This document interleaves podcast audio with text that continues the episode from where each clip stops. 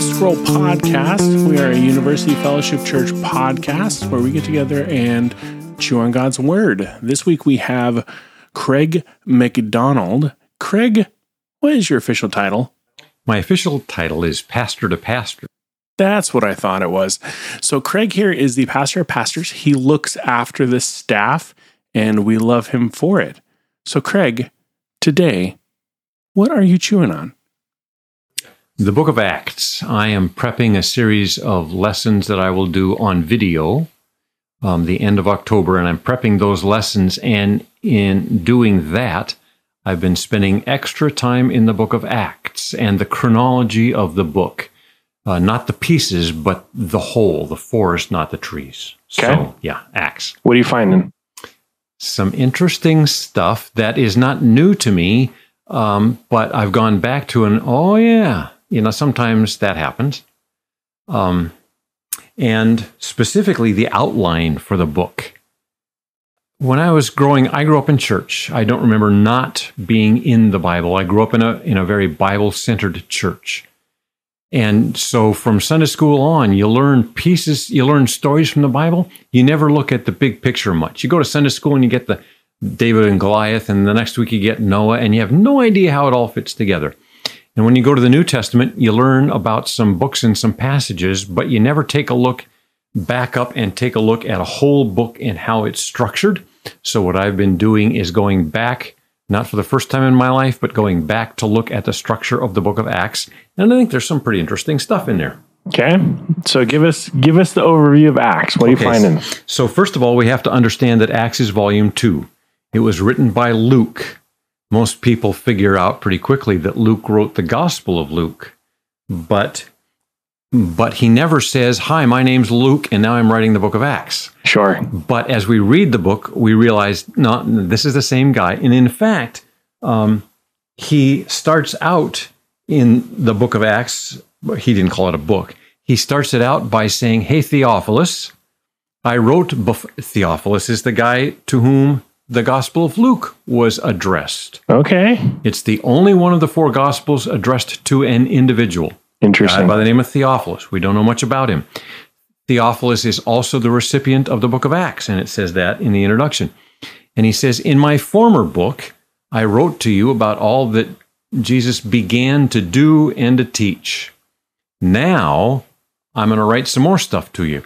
So the book of Acts is volume two. The, the Gospel of Luke is volume one, written by the same person to the same person. Um, there is this whole field of biblical study called introduction. Uh, and it is the field of study that when I introduce person A to person B, I try to give them a little bit of information. Um, and, and in this case, in biblical introduction, it's the same thing who, what, when, where, how, and why. Who wrote this book? And to whom was it written? When was it written? Uh, where did the people live who received it, and where did the author live at the time that it was written? Some things like that, the basic W questions. That is called biblical introduction. And so, in fact, you can go to a Christian bookstore or you can go to my library shelves and you will see New Testament introduction or Old Testament introduction. And those are books that don't talk about the content of the book, that's a commentary. These books address who wrote the book, to whom, when, where, how, and why. And Okay. they give you that for each of the books of the Old Testament or the New Testament. A quick question. So, uh, for somebody who's hearing this for the first time, why do we need to know any of that information? Because, let's pick, for example, 1 Corinthians. What's the setting of that book? It's easy to figure out who wrote it if you believe in the inspiration of Scripture, because Paul says, Hi, my name's Paul, and I'm writing you guys um, the, to the church in Corinth. So we've got the who part figured out already. But if we ask why he was writing it, what we do is a little detective work. And we read the book and we sort of reverse engineer. If this is what he said, if he talks about lawsuits, if he talks about immorality, he- there must, why did he write that? There must have been some problem like that in the church. And we kind of backward engineer, and it gives us typically some insight into what's going on. And when he talks about, hey, I'm on my way to this city, then we can place it on a timeline and we know the circumstances that are the background. So, just like knowing a little bit about someone helps me understand them better, knowing some of this background information helps me understand the book better. And nowhere is that as true as it is in the book of Acts. Okay, you've got me hooked. Now you got to tell me why that's true. So I'm going to give you some statistics. Um, let's take let's take Peter. Oh, first of all, l- l- let's do it this way. Everybody that reads the book pretty much easily comes to the conclusion that the book divides up into three sections, not of equal length. There are 28 chapters in the book. Hang on to that number, 28. That chapters 1 to 8 are a section Chapters 13 to 28 are a section, and in between chapters 9 to 12 are a transition. Those two big sections are very, very different, and chapters 9 to 12 are a transition between those two very different sections. And we'll illustrate the difference between those two big parts by doing a little statistical work. We'll take the name Peter. How many times does it occur in chapters 1 to 8? Oh, let me just pull this out of the Okay. back of my. Yeah. Uh-huh. What do you got? Let's take, take a guess. How many times does the name Peter show up in the first eight chapters? First eight chapters. Mm, let's go 15. 21. Ah, How many times does it show up in the last big section, 13 to 28? five. One. One. Okay, I was going the right direction. How many times does Paul's name, and we'll go Paul or Saul, same guy, two different names, how many times is he referred to in the first eight chapters? One, Three, three. but okay. all within the span of about three verses. Okay. How many times does his name occur in the last section, 13 to 28? Let's go big 30. 150. Whoa. Okay. 150. Now, that's that's pretty simplistic because it doesn't account for all the he's and his and uh, and those kinds of indirect references. Peter went to the house of and he said, okay, we're not counting the he as a separate, but just with the name, you it, the, the the imbalance is obvious. Yeah, it's certainly interesting. uh, Coming, you know, when Paul's writing an epistle, you know, Paul's the author. Paul's probably a big player in the text, but Luke is writing this account, and he's shifted seemingly the attention in the first half, in the second half, from Peter to Paul. Exactly. Interesting. Okay, and Peter would have been his buddy. They were disciples together. Yes. So Paul's this new player, and he's like, "We're going to pay attention to this However, guy." um, th- the other half of that is that um, Luke was an associate of Paul and traveled with Paul on his missionary journeys. okay. Um, the other thing that's different when you stop and think about it is when Paul writes First Corinthians or any of his letters, it's kind of a first person. He's writing for himself.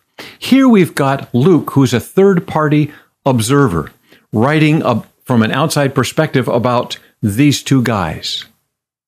Is it coincidence that we have this imbalance that Peter goes from 21 times to 1 and Paul goes from 3 times to 150 and all 3 times in which Paul is mentioned are at the very end of chapter 8 the end of that section and suddenly there's Paul mentioned 3 times. He's nowhere in the first 7 chapters and only at the very end of the 8th chapter Okay. So, tell me about this transition Now, period. in the transition, here we go. Peter is mentioned 36 times. His name is mentioned 36 times. And Paul's name occurs 10 times. Okay, so we're seeing this chain, this shift. Yes, the shift. We're- now, you can do the same thing with some other features of these two big sections and the center one. For example, where geographically is the action in the first eight chapters? You gotta tell me. Jerusalem. Okay. It's all in Jerusalem. Where is the geographical action in the last section from 13 to 28? All over the Roman Empire. From Antioch all the way to Rome, and he talks about going beyond Rome. Where is uh, where is the action? Um, w- with whom is the action in the first eight chapters? Jews. Okay. How many Gentiles are there in the first eight chapters? I bet zero. Zero. Yeah. Zero. A lot of people read Acts 2 and you read about um, Phrygians and Egyptians and, and Arabians and all, and people think, okay, it is a mixed and ethnically mixed. They were all Jews. They were Jews from Ethiopia. They were Jews from Egypt. They were Jews from Mesopotamia. The point is, they were all Jews.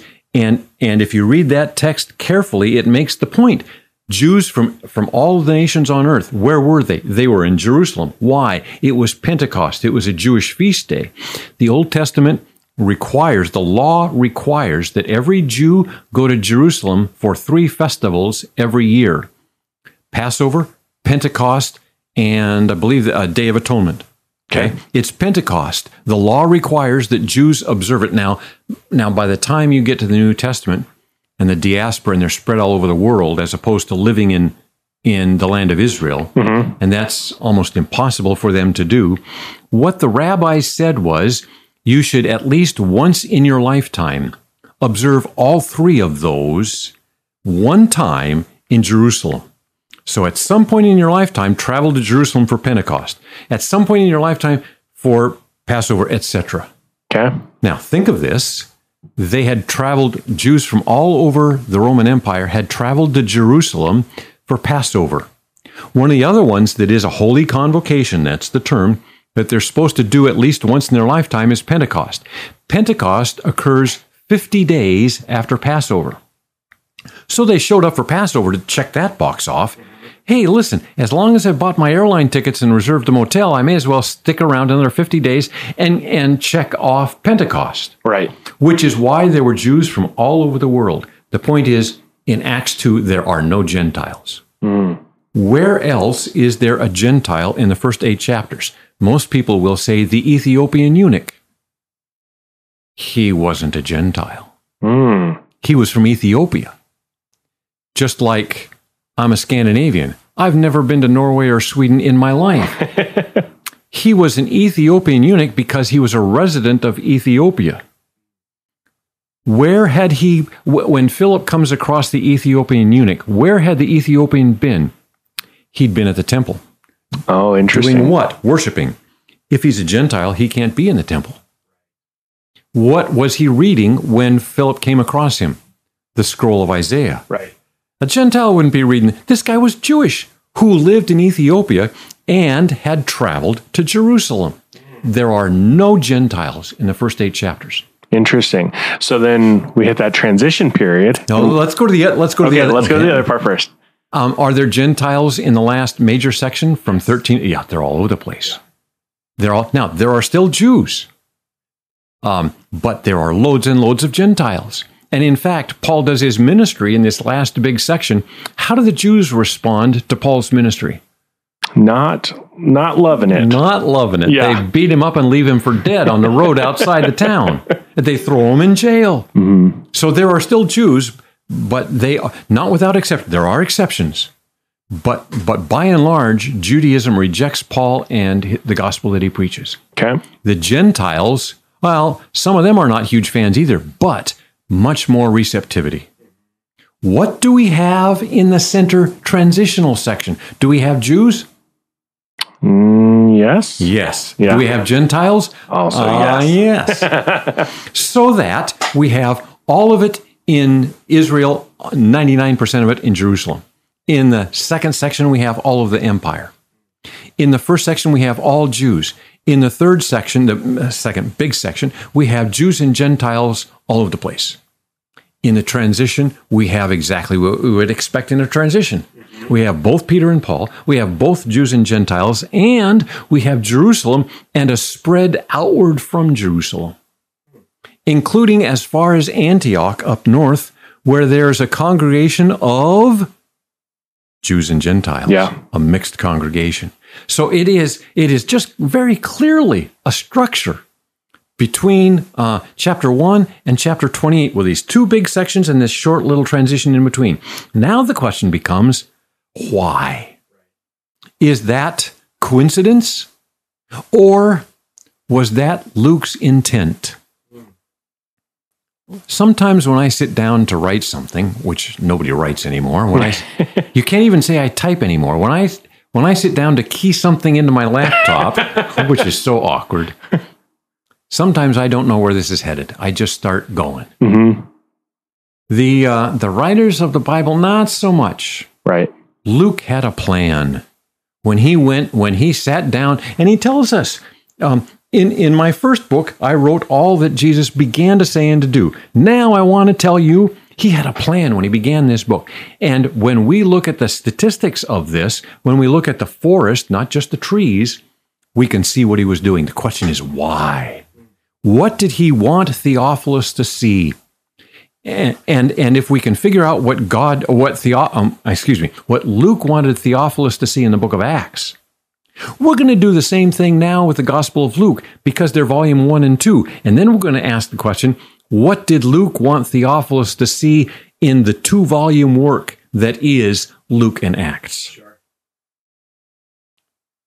So let's let's ask the question what did Luke want Theophilus to see? And how can we reverse engineer this by looking at the structure? And this would be important because this would help illuminate to us what what the big A author is trying to say over the course of these exactly, two books. Right? Exactly. Okay. Because whatever Luke wanted to accomplish with Theophilus, God wants to accomplish with us. Right. What was it? Well, isn't that fascinating? and I don't know if we can go there or not. yeah. Don't get us into trouble, Craig. No, I'm, I'm going to I'm going to try not to. But but if the, not if since the book of Acts takes this trip from Paul uh, from Peter to Paul, from Jew to Gentile, from Jerusalem to the kingdom and if that was clearly Luke's intent, and I, I think we have to say that, that that's the structure, um, and, and that Luke started out with that intent. If that was Luke's intent, of what benefit is that? Mm-hmm. Right, because knowledge that application yeah. has no real purpose. Yeah. Mm-hmm. Yeah. Yeah. So in the Old Testament, um, and that's I'm, I'm using that term.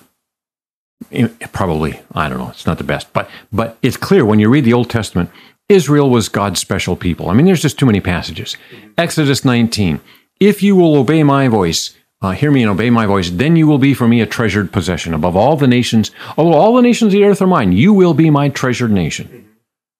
Um, and and he repeats that in Deuteronomy. God clearly had a special relationship with Israel that placed them above, uh, you understand what I mean when I use that word, above all the other nations on the earth. Is that the case now? If, when you read the Old Testament, there were, there were Gentiles who became the followers of God. How did they do that? They became what we call proselytes. They mm-hmm. joined themselves to Israel. Right. And Paul talks about that in Romans 9, I believe, when he says, not just the offspring of Abraham, but the spiritual offspring of Abraham. Okay, I'm not gonna sure I'm buying what you're selling, but we'll leave we'll leave that for another conversation. But the point is that if you were a member of Israel in the Old Testament, you enjoyed privileges and benefits that didn't accrue to the rest of the world. Sure. And if they wanted a part of those, they had to join Israel. Right. And they went through a very specific and laid out process to do that that include learning Torah, learning the law, um, circumcision. There was a ceremonial baptism that they went through. There's all kinds of steps that they had to go through. Mm-hmm. Okay. To become a member of Israel. What is the what is the the situation now? Are we required to become a part of the nation of Israel? No. No. No. In We've fact, been adopted. Paul makes it very clear that there's now no distinction between Jew and Gentile. Right. You could not say that in the book of Exodus. There was clearly a difference. Yeah. Moses was not going to say there's no distinction between Jew and Gentile.